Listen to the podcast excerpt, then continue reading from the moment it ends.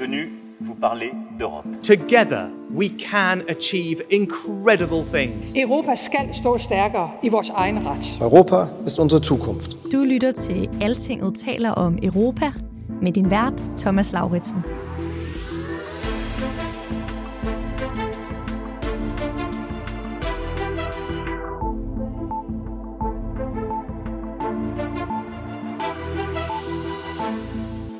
Hey, hvad gør vi? Nu står de pludselig inde i entréen, og det kommer med nogle udfordringer. Og jo før vi begynder at snakke åbent om dem herhjemme og i en europæisk sammenhæng, jo, jo større sandsynlighed er der for, at det kommer til at gå positivt. Ikke? Hvem er det, der står i entréen, Lars Løkke Rasmussen? Jo, det er Ukraine og Moldova og landene på Balkan, der kan komme til at stå i EU's entré, før vi ved af det. Og så må vi hellere være klar til dem. En ny udvidelse mod øst er på vej, for ellers bliver vores naboer kastet i armene på Rusland og Kina, siger Lars Løkke. Vi lever i en tid, hvor øh, vi må sætte nogle hensyn over andre. Øh, og hvis ikke vi giver de her lande altså et ægte europæisk perspektiv, så sender vi dem i hænderne på nogle andre. Velkommen til den europæiske podcast. Det her var ugen, hvor vores udenrigsminister præsenterede regeringens nye udenrigs- og sikkerhedspolitiske strategi. Den var fyldt med ambitiøse danske ord om den europæiske union i en usikker verden. Og også om, at Danmark skal være villig til at diskutere, om EU skal have mere magt over for eksempel udenrigspolitikken. Det er en uafvendelig diskussion, og hvis ikke man tør tage den, så bliver man klemt.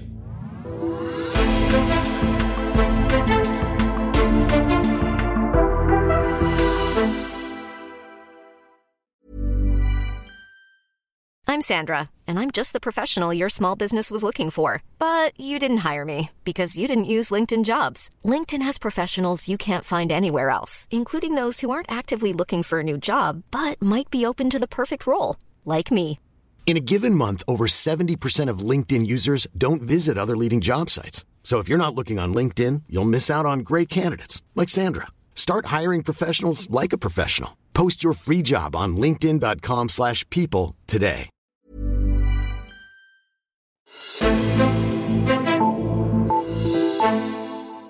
Ja, det var i festsalen på Københavns Universitet her tirsdag, at udenrigsminister Lars Løkke Rasmussen fremlagde SMV-regeringens nye udenrigspolitiske strategi. Et dokument, der ser med åbne øjne på en meget mere hård verden omkring os, og som indeholder mange ord om Danmark og Europa i den verden.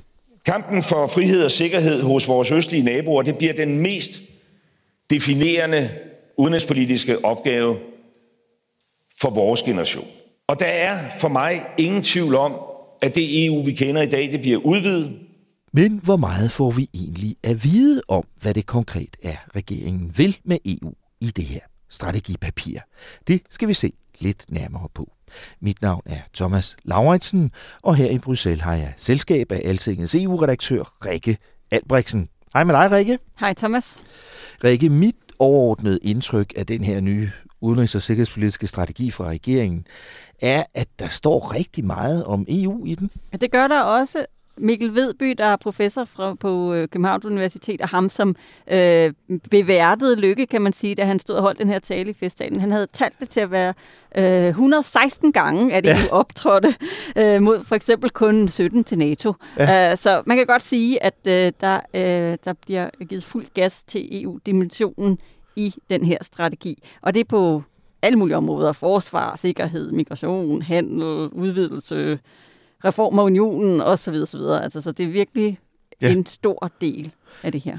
Altså, jeg tror godt, man kan sige, at det er det mest EU-ambitiøse udspil, vi har set fra, fra nogen dansk regering i mange år. Måske i virkeligheden fra helt før øh, Maastricht-traktaten. Så det er ret bemærkelsesværdigt. Hvad er det, der er sket med det EU-skeptiske Danmark, Rikke? Jamen, det handler jo om de ydre omstændigheder. Det handler om, at vi har haft nogle år, hvor vi har set Brexit, vi har set den her pandemi, der lagde os alle sammen ned, øh, og nu har vi så en krig i nabolaget, der er med til på en eller anden måde at skærpe den rolle, som, øh, som EU har i en dansk optik. Øh, og det er virkelig interessant, fordi det er jo faktisk ikke engang 10 år siden, at vi havde en situation, hvor det var Dansk Folkepartis øh, Morten Messerschmidt, der simpelthen ryddede bordet ved Europaparlamentsvalget og, øh, ja. og, og, og blev det største parti der. Og Tilbage lige, i 2014. Ja, ja, og på mm. en eller anden måde fik alle øh, nærmest på tværs af det politiske spektrum i Danmark til at sige, at, at nu må det også være nok med det der EU, og øh, at øh, nu må vi ligesom sådan øh, også forstå, at, øh, at, at vi skulle til at passe lidt på og sådan noget. Og der er vi altså bare et helt andet sted lige nu. Og vi har jo faktisk talt om det rigtig mange gange, øh, mm. også her i den her podcast, om at Mette Frederiksen som statsminister har været ude i en, en udvikling, hvor hun jo også har set nu, at der var nogle mere praktiske fordele i samarbejdet, mm. og, og har fået en øh, noget mere EU-positiv holdning. Og Lykke var jo sådan set også selv overbevist, men han har jo også arbejdet sig væk fra sådan en lidt mere defensiv øh, position dengang, hvor han selv var statsminister, hvor han blev nødt til at tage hensyn til det pres, han var under fra blandt andet øh, Dansk Folkeparti, og hvor man jo også hørte ham tale vældig grimt om øh, den vandrende arbejdskraft, øh, fordi at han ligesom beskrev dem som nogen, mm. der ville have danske ydelser fra, øh, med hans ord, de plantede træskoene i jordbærbidene og sådan noget. Altså, så ja. det, øh, han, han, der, var altså, der har han jo nu også fordi han er jo blevet genfødt i en ny rolle, hvor han ikke behøver at tage de hensyn, som han gjorde før, hvor, nu hvor han har, øh, mm. han har øh, lavet et nyt parti, ikke? at så kan han på en eller anden måde sådan lidt mere fuldtonet mm. øh, ja. vælge sig øh, ind i den her rolle. Ikke? Ja. Og det er klart, som du siger, at, øh, at krigen, Ruslands krig mod Ukraine, er en af de vigtige grunde til, til den her udvikling i også Danmarks holdning til det europæiske samarbejde. Vi kan vende tilbage til Ukraine og, og til udvidelsen og alt det der om et øjeblik. Øh, først synes jeg måske lige, vi skal dvæle lidt øh, ved det EU-emne, der egentlig får flest konkrete ambitioner øh, i den her strategi, nemlig forsvar. Vi vil tage det sikkerhedspolitiske ansvar på os i EU, oven på den historiske folkeafstemning sidste år, og bidrage aktivt til det forsvarssamarbejde, som et historisk stort antal danskere sagde ja til. Sådan her sagde Lars Løkke blandt andet om forsvar i sin tale her i tirsdags, Rikke. Og det handler jo meget om, at nu har vi droppet forsvarsforbeholdet.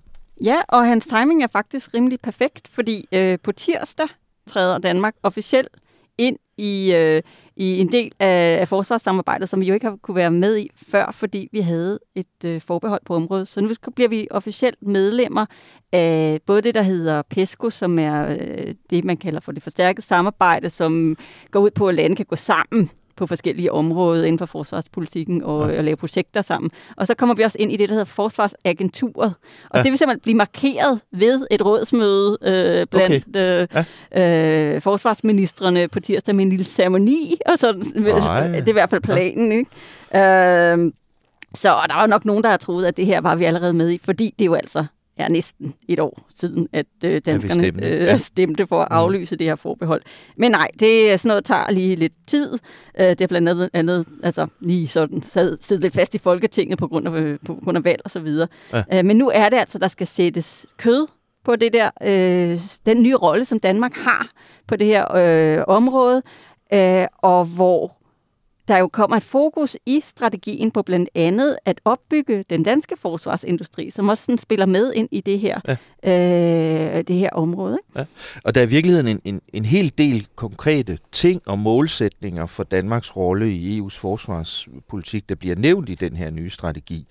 Sådan noget som cybersikkerhed, hybride trusler, militær mobilitet, øh, forskning, du nævnte PESCO, som blandt andet handler om forskning og udvikling, øh, materiel samarbejde, og så som du siger, opbygningen af den europæiske forsvarsindustri. Ikke? Og det interessante her, synes jeg, Rikke, det er, at at vi ser altså en situation, hvor, hvor, hvor Danmark nu ikke alene siger, det synes vi er okay, at det her eksisterer, og, og vi vil være med i det, men Danmark siger faktisk, vi skal aktivt være med til at drive det her fremad. Det står der simpelthen direkte ja. i strategien. Der står, vi skal tage mere ansvar i EU og NATO på det område, og det skal være en kerneprioritet fra den side at styrke det samarbejde. Så ikke nok med, at man melder sig ind, men man melder sig også som bannerfører. Og det er altså lidt interessant, og måske også i lyset af netop den debat, vi havde sidste forår forud for øh, forsvarsforbeholdsafstemning, øh, hvor der var jo måske lidt mere afdæmpede toner øh, omkring, hvad det var, Danmark øh, skulle, når vi ja. når, nu melder os ind. Der var måske øh, en lidt mindre udtalt sådan, øh, øh, sådan fokus på, hvor meget vi egentlig selv ville presse på, at det her øh, det gik meget længere og videre bredere, øh, end der nu faktisk er den officielle holdning fra den side. Ja. Så det er et, et område, hvor vi tydeligt kan se i den her nye øh, udenrigspolitiske strategi fra regeringen, at Danmark virkelig vil noget i, øh, i EU-samarbejdet. Der er andre EU-områder, som der også bliver lagt enormt meget vægt på i, øh, i det her strategipapir, men hvor budskaberne så måske ikke er helt lige så præcise. Det gælder for eksempel den næste udvidelse af EU. Jeg føler mig helt sikker på, at hvis man spurgte den danske befolkning, skal Ukraine være medlem af EU, så vil alle sige, ja, selvfølgelig skal det. Det er vores venner, og vi kæmper, og de kæmper, og sådan. Men vi er jo nødt til at forstå, altså alle de rigtige udfordringer følger med den dag, de så skal være det. Ja, det er ikke så nemt sådan lige at lukke Ukraine ind i EU, siger Løkke. Men han siger jo samtidig, og det står der også i strategien, at Ukraine skal med en dag, og at Danmark skal hjælpe dem med det, Rikke.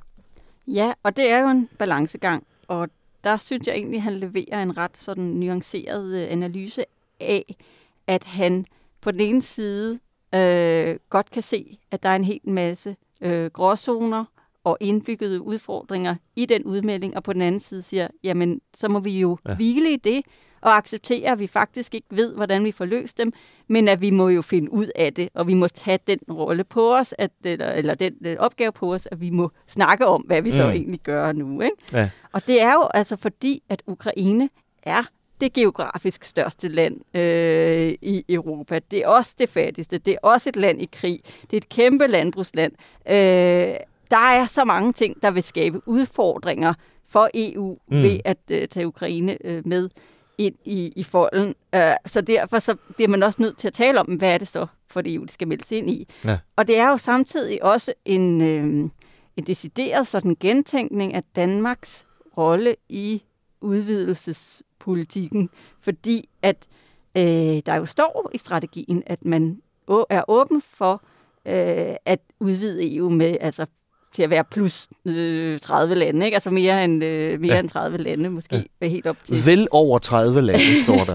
det er en meget sjov formulering. Ja. Så du må Muligvis sådan, er der lagt lidt elastik i, for ja. ikke øh, nødvendigvis at sige ja til Tyrkiet på, øh, ja. på forhånd, som ligesom er, er ja. det, det tiende øh, udvidelsesland, ud over ja. de lande på Vestbalkan, og så netop øh, Ukraine, Georgien, ja. Moldova osv.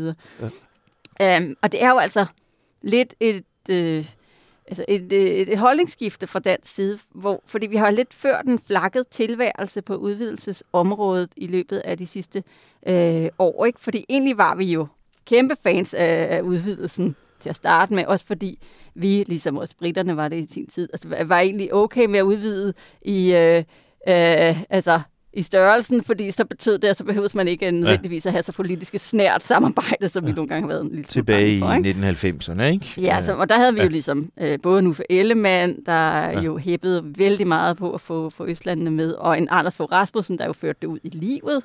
Ja. Øh, og så havde man så en periode efter den store Big Bang-udvidelse med, med først 10 lande, og så også med Bulgarien og Rumænien og Kroatien efterfølgende, hvor der nok også fra den side ud, altså, kom en vis udvidelsestræthed, fordi det jo ikke gik så nemt nødvendigvis altid med de der lande, vi havde lukket ind. Ikke? Nej, og der, der har Lars Løkke Rasmussen faktisk også sagt, det tror jeg faktisk også, han sagde i sin tale her på Københavns Universitet igen, at han selv også var en af de politikere, der for nogle år siden tænkte, nu må vi lige slappe lidt af her. Ikke? Ja, altså, og han kom ja. selv ind øh, på et ja. tidspunkt, og sådan, sådan lidt ude fra højre, kan jeg huske, ved et topmøde, og begyndte at insistere på, at man simpelthen skulle lukke ja. øh, optagelsesforhandlingerne med sådan et land som Tyrkiet, øh, hvor som var sådan lidt, jamen, det var jo nogle forhandlinger, som nærmest var i stå alligevel. Ja. Det er de også i dag. Ja. Øh, at det blev sådan lidt set som noget symbolpolitik. Hvorfor skulle han ligesom hive den kanin op af hatten lige ja. på det tidspunkt? Ikke? Ja. Men vi havde også en Mette Frederiksen, der så kom ja. til, og så var sådan et Albanien. Hvorfor skulle de dog have kandidatstatus? Ja. Og, øh, og så videre. Altså, at der har vi jo fra hendes side set en, altså, lidt af en koldbøtte her. Øh, ja øh, det, det, altså sidste, sidste forår, fordi der pludselig der gik man på meget, meget kort tid fra fuldstændig fra den side at udelukke at for eksempel Ukraine kunne komme på tale som kandidatland ja. til pludselig at stå øh, på forreste række og klappe af, at øh, det skulle de da selvfølgelig. Øh, og det er jo bare fordi, at det geopolitiske ja. øh, bagtæppe har ændret sig. Ja. Men øh, regeringen erkender også, at, at hvis sådan en stor ny østudvidelse skal kunne lade sig gøre, så bliver det en stor udfordring, og det bliver også en stor udfordring for EU selv. Altså, ja, og øh, det som altså, han selv siger, Lars Lykke, i, i sin øh, øh, tale, det er, er at øh, det, som sådan nogle lande springer ind i, det bliver nødt til at være noget andet end det, vi har i dag. Ja. Og den her sammenhæng mellem udvidelse og, og reformer af EU forklarer Lykke faktisk ret fint selv øh, i talen, øh, hvor han sammenlignede EU med en øh, boligejendom. Prøv at høre her. At det blev kandidatland, det er jo sådan, så kommer man ind i opgangen på en eller anden måde. Jeg bor selv på tredje sal til venstre, ikke? Og så jeg forestiller mig, at jeg sidder deroppe og er EU på tredje sal til venstre. Øh, og så giver man kandidatstatus, så kommer de ind i gangen. Og så begynder de at gå op ad trapperne. Altså i takt med, at de, de laver reformer og gør sig klar og så videre. Og en eller anden dag, så står de op på tredje sal til venstre. Øh, så skal jo lige være forberedt, at de også kommer ind i lejligheden. Ikke? Og der skal vi bare passe på med, at vi ikke gør den proces til deres proces. Altså, nu må I gå og lave reformer osv. osv., osv. for at komme op ad trapperne. Vi bliver nødt til også lige at sidde op ved familiebordet og snakke om, hey, hvad gør vi? Nu står de pludselig inde i entréen, og det kommer med nogle udfordringer. Og jo før vi begynder at snakke åbent om dem herhjemme og i en europæisk sammenhæng, jo, jo større sandsynlighed er der for, at det kommer til at gå positivt. Ikke? Ja, der kan man bare se, Rikke. EU bor på tredje sal til venstre, vidste du det? Nej, den, øh, det havde jeg ikke lige fået at vide, men altså EU har jo boet mange steder, været mange steder. Det har også været en byggeplads, det har været et tempel, det har været... Altså, der er mange sådan boligmetaforer inde Det europæiske hus øh, og alt det der har vi hørt før. Det er rigtigt, ja. Men hvad er det så, der, der skal ske? Hvilke reformer er det, EU skal lave? Der siger udenrigsministeren sådan her.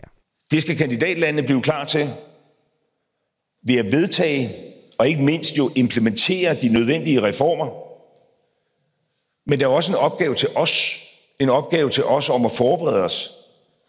Og derfor vil regeringen aktivt deltage i diskussionen om, hvordan EU's politikker og spilleregler skal tilpasses, så også EU bliver klar til en udvidelse.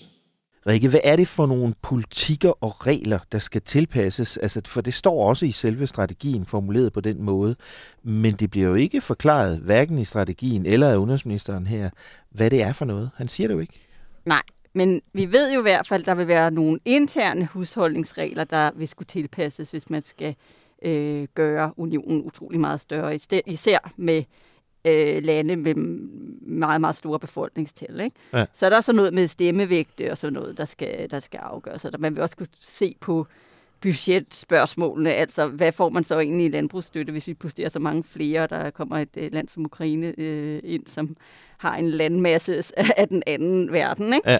Ja. Øh, men så er der også hele udfordringen i, at vi jo altså har en række områder, hvor der i dag er enstemmighed blandt landene, når man skal beslutte noget, og hvor et enkelt land jo så kan blokere. Ja. Det er så noget som på skat og på visse retspolitiske spørgsmål osv. Øh, EU-optagelse blandt andet. Men så er det også på udenrigspolitikken, og det er det, der sådan stærligt ja. øh, ofte kommer i, øh, i spil, fordi det er der, hvor man meget sådan tydeligt kan se, at det også nogle gange måske bliver misbrugt øh, af nogle lande. Øh, vi ser for eksempel Ungarn rigtig meget anvende det her, øh, ja. det her veto. Lige nu holder de for eksempel 500 millioner øh, euro gissel fra det, der hedder fredsfaciliteten, som skal bruges til at øh, ja. købe øh, våben til ukrainerne. Uh, og de blokerer også for nogle menneskerettighedssanktioner. Ikke? Ja. Og den udfordring bliver altså kun større, hvis du når op i en kreds af plus 30 lande. Ikke? Ja. Øh, og der er så nogle lande, øh, anført af, af Tyskland, der har besluttet sig for øh, at ligesom lave, lave en gruppe, hvor de prøver at diskutere, om man kan lave om på de her regler. Altså om man burde gå væk fra det her krav om enstemmighed på den fælles udenrigs- og sikkerhedspolitik. Øh, og der er faktisk, det, det har Lykke også sagt, øh, øh, har Danmark besluttet sig for at gå med i første omgang som observatør i sådan en i, i den gruppe af lande. Prøv at høre, hvad han sagde om det. Og, øh, og det er jo blandt andet derfor, at vi har taget imod en invitation fra Tyskland om at gå ind i sådan en vennekreds, en gruppe af lande, øh, som gerne vil diskutere øh, kvalificeret øh, flertal omkring udenrigspolitikken. Det er ikke, fordi vi har taget stilling til, at vi skal gå ned ad den vej, men det er, fordi diskussionen er uafvendelig. Øh, Rikke, hvad er det for en, en gruppe? Hvad er det for et samarbejde, øh, det her? Det er noget, Tyskland har taget initiativ til, øh, og som skal have første møde på mandag, faktisk. Okay. Uh, officielt hedder gruppen uh, Group of Friends on Qualified Majority Voting in EU Common Foreign and Security Policy. Okay, yes. meget mundret. Så Friends of QMV for, uh, for, for dem, der lige uh, er bedre. inde i jargonen. Ja.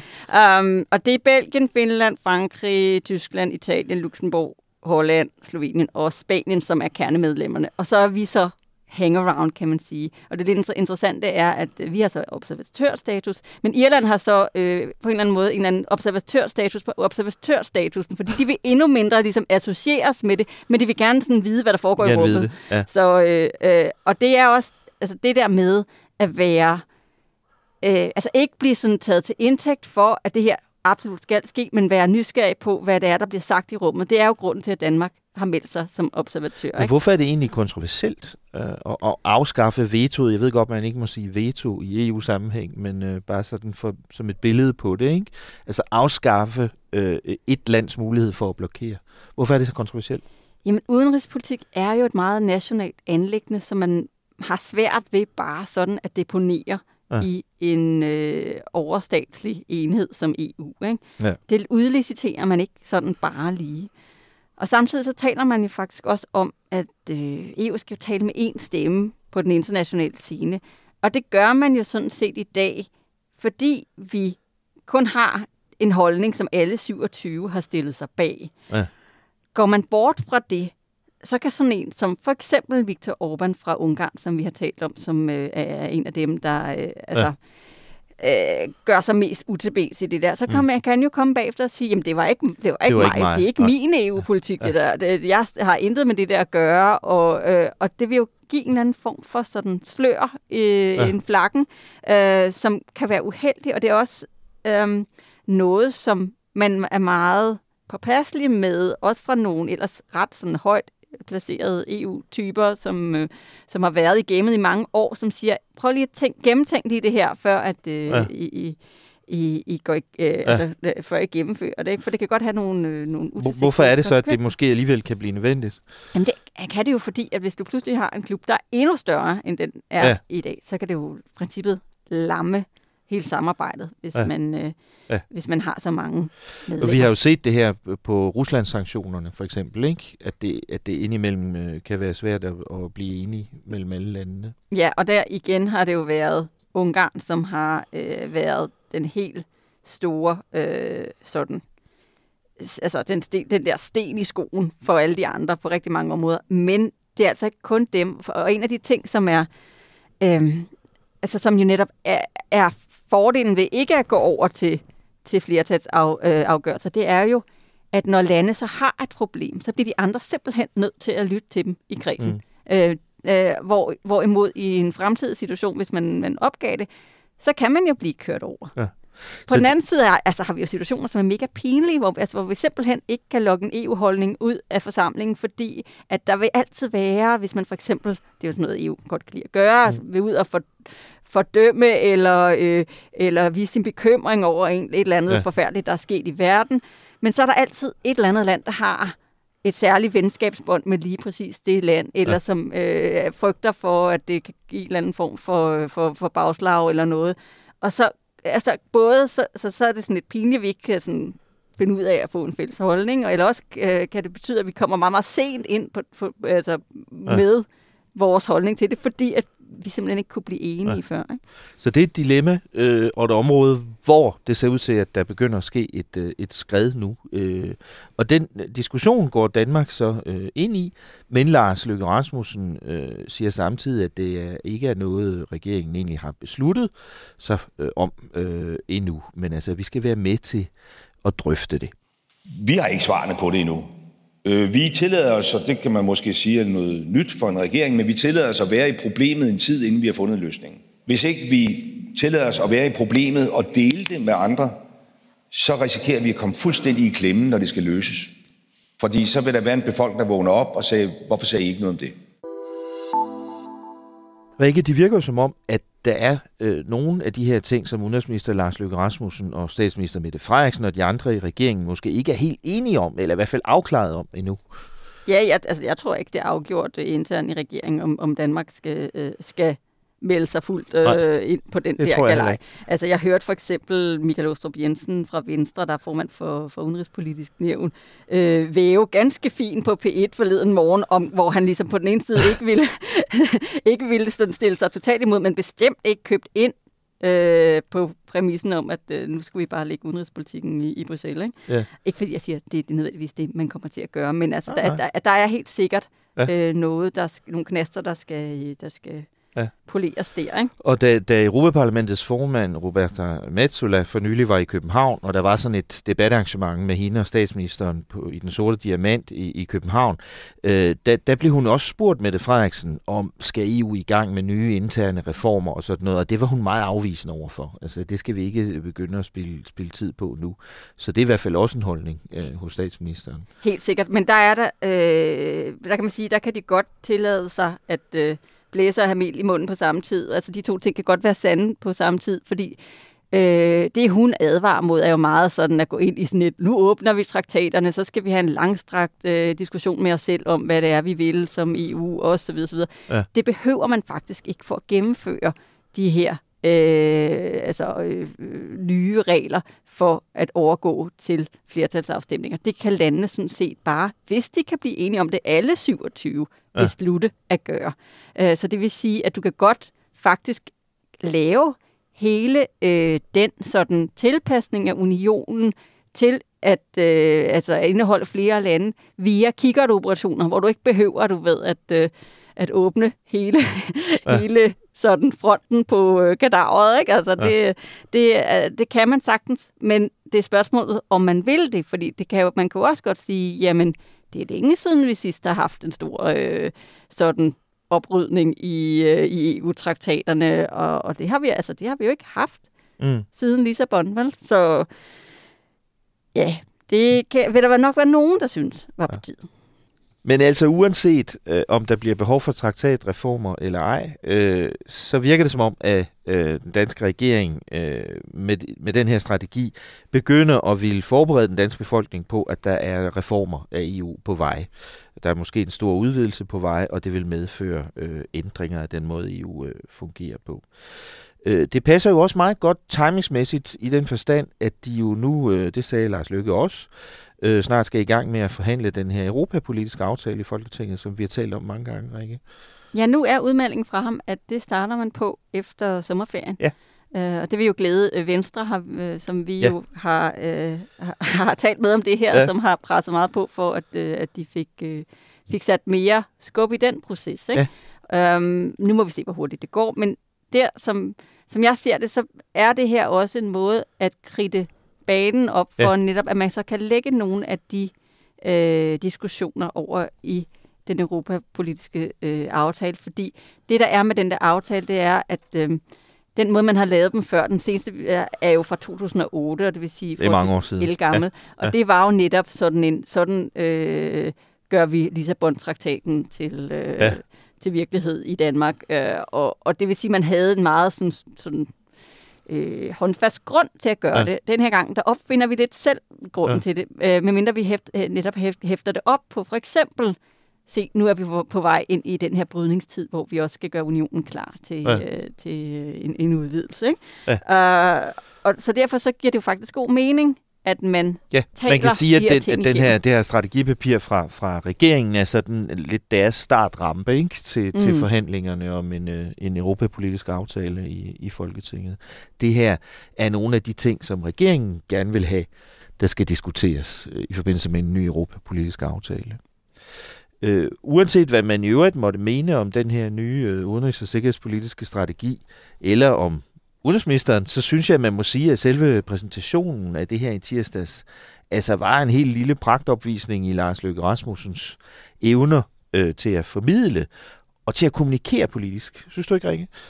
Jo, fordi det var egentlig ikke, fordi han nødvendigvis kom med så utrolig mange svar, for, men han hvilede ligesom bare strålende i det der med at sige, jamen det ved vi bare ikke lige endnu. Nej, Øh, og det, det gjorde han faktisk enormt overbevisende. Ja, så vi, vi, vi vil gerne lægge de her ting på bordet, øh, og det kan godt være, at vi ikke har de endelige svar endnu, men nu åbner vi ligesom døren for, at vi kan diskutere de her ting. Ikke? Ja, for så slipper han nemlig også øh, for at faktisk kunne tage stilling til, om han selv du ved, hvad han selv vil, og, og, og hvad det så kunne have konsekvenser, og alt det der. Altså, så den, den kritik kan han ligesom øh, sådan åle sig udenom ved, ja. øh, ved bare at sige, at jamen det, ja. vi kigger på det. Og så den ubehagelige journalister, som også og andre, der kunne finde på at sige, jamen er I egentlig enige om det her i regeringen? Ikke? Ja. Det kan man bare sige, nej, det kan godt være, at vi ikke er det. Det ved vi ikke endnu. Men vi lytter bare. Vi, øh, vi synes godt, at vi kan hvile lidt i den her diskussion. Ikke? Mm-hmm.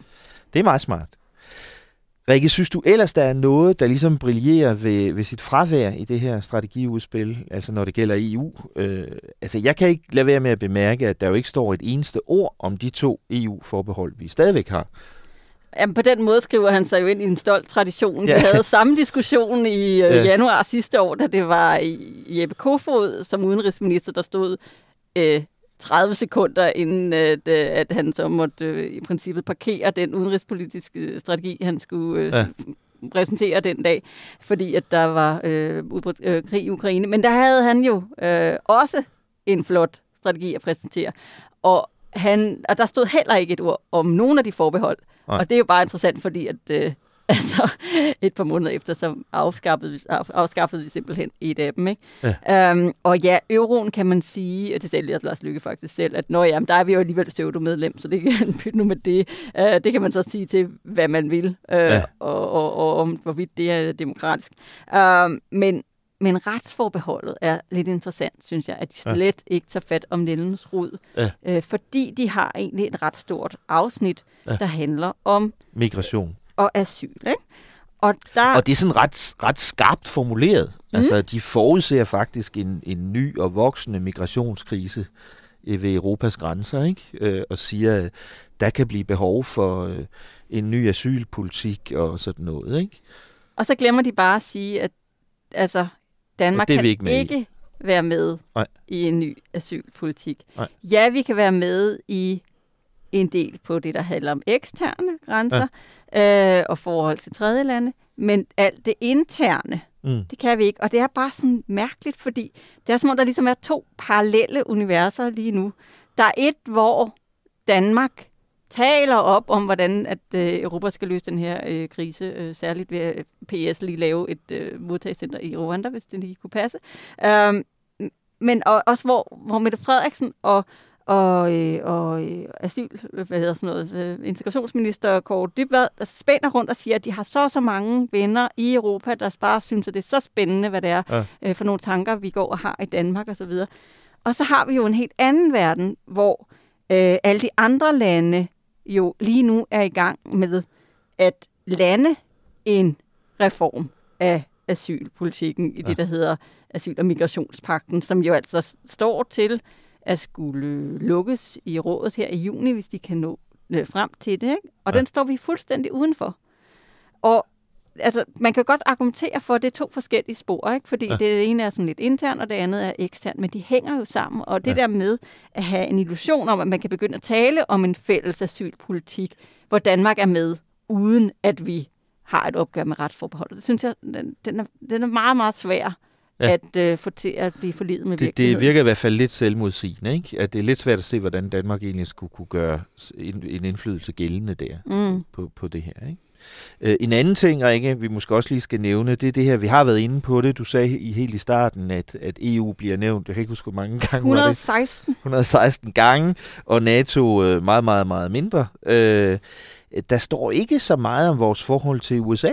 Nej, og det er interessant, fordi at det var noget af det, der var lidt slående i den øh, strategi, som Jeppe Kofod han øh, leverede her for, for 14-15 måneder siden.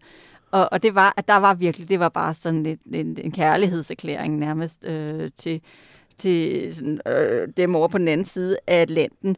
Der var, øh, der var bare meget fokus på, at det, hvordan USA var en enestående og afgørende partner for Danmark Øh, og det er ikke fordi, at jeg tror, at Lars Lykke han øh, ikke synes, at, øh, at, at USA mm. er en vigtig sikkerhedspolitisk partner, men de har ikke haft brug for at udpensle det på den måde, øh, og du ved, give det en helt dobbeltside, øh, dobbeltopslag i, i, i strategien med flotte grafer og sådan noget, ja. om hvor vigtigt lige præcis var. Ikke?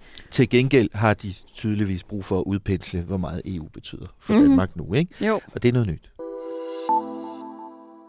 Rikke Albrechtsen, vi er ved at nå til vejs ende for i dag, men apropos tidligere udenrigsminister Jeppe Kofod, så skal vi måske lige her på falderæbet sige, at der jo er kommet nyt om ham igen her de seneste dage.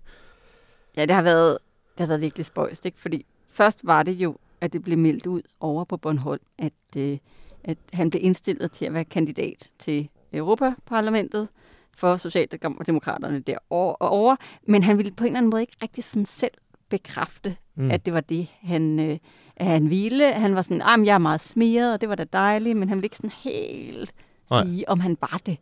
Og så røg vi ham ud af busken over på Altinget ved at få øh, Socialdemokraterne i Region Hovedstad til at sige, at øh, ja, han er altså øh, ja. kandidat. Han har stillet sig til rådighed for os. Og så gik der lidt tid, og så lavede han sådan et meget storladent opslag på Facebook, hvor han ligesom meldte sig ud af dansk politik. Han var jo vikar for Mette Gerskov øh, i Folketinget, og, og så sagde han, det vil jeg ikke, fordi nu øh, jeg har opnået alt, hvad jeg ville i, i dansk politik, og, og, øh, og nu vil jeg koncentrere mig om, om min forretning. Han har åbnet et konsulentbyrå, og, og min familie, og så videre, og så videre. Det var så meget sådan ja. tårvædet nærmest. Øh, og så regner man måske med, at øh, så, så, så var han jo ikke kandidat. Men det var han så alligevel. Ja, så var han sådan hvem har sagt det? Ja. Ja. det er der.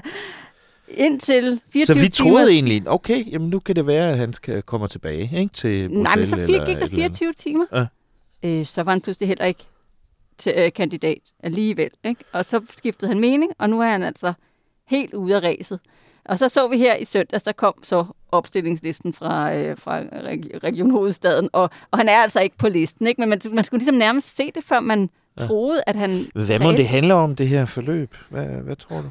Altså, min konklusion er, at han nok har fået et, øh, et vink med en vognstang om, at han ikke gjorde partiet nogen tjenester ved at stille op, ikke? fordi at hans gamle sag om, øh, om sex med en 15-årig DSU'er jo bare stadigvæk øh, trækker. Fylder den kritik. stadigvæk så meget? Jamen, det gør den der, og det så vi øh, meget klart, fordi der blev lægget nogle e-mails fra, fra ungdomsorganisationerne øh, i, i, i København, altså Frit Forum og, og DSU, hvor de var sådan lidt øh, tak, men nej tak til, til Jeppe Kofod, at han var ja. ligesom fortidens kandidat, eller hvad det nu var, de fik sagt. Ikke? Så øh, men det var som om, at det der vink med vognstangen, det, han skulle ligesom have det et par gange, før det, ja. før det, trængt, øh, før det ligesom trængt ind. Ikke? Altså, det, var, ja. øh, det var som om, han...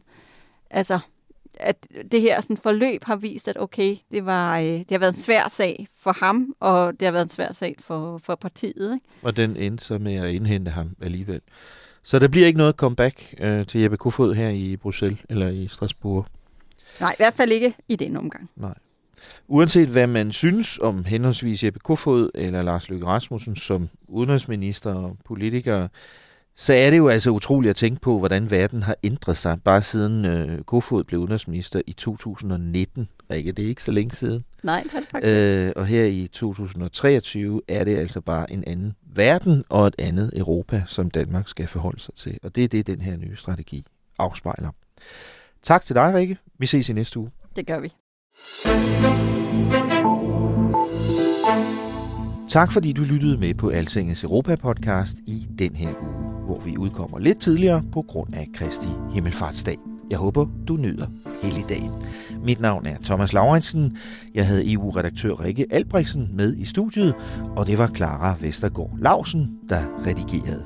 Tak for i dag. Lyt med igen næste uge, lige her, hvor Altinget taler om Europa. thank you